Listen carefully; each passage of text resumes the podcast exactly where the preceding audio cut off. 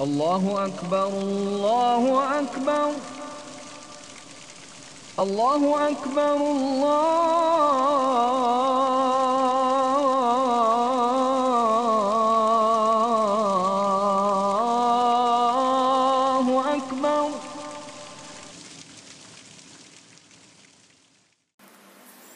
Suara corong subuh itu memekakkan berjuta pasang telinga yang tak mau ditinggal pergi malam.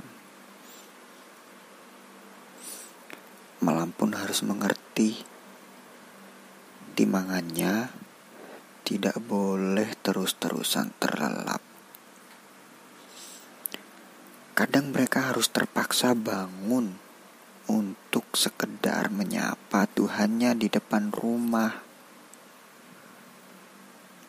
Hei, apa kabar? Sudah berapa orang yang menyapamu pagi ini?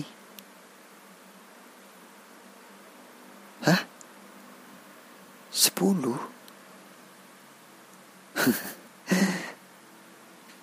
Bersyukurlah Tuhan. Setidaknya lebih dari satu. Setidaknya bukan cuma aku. Anak kecil itu menjatuhkan sarungnya saat berlari menyapa Tuhannya yang ia sendiri tak pernah diajari ayahnya.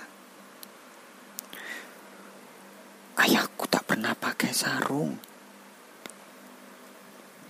Ia berselimut menghangatkan burungnya.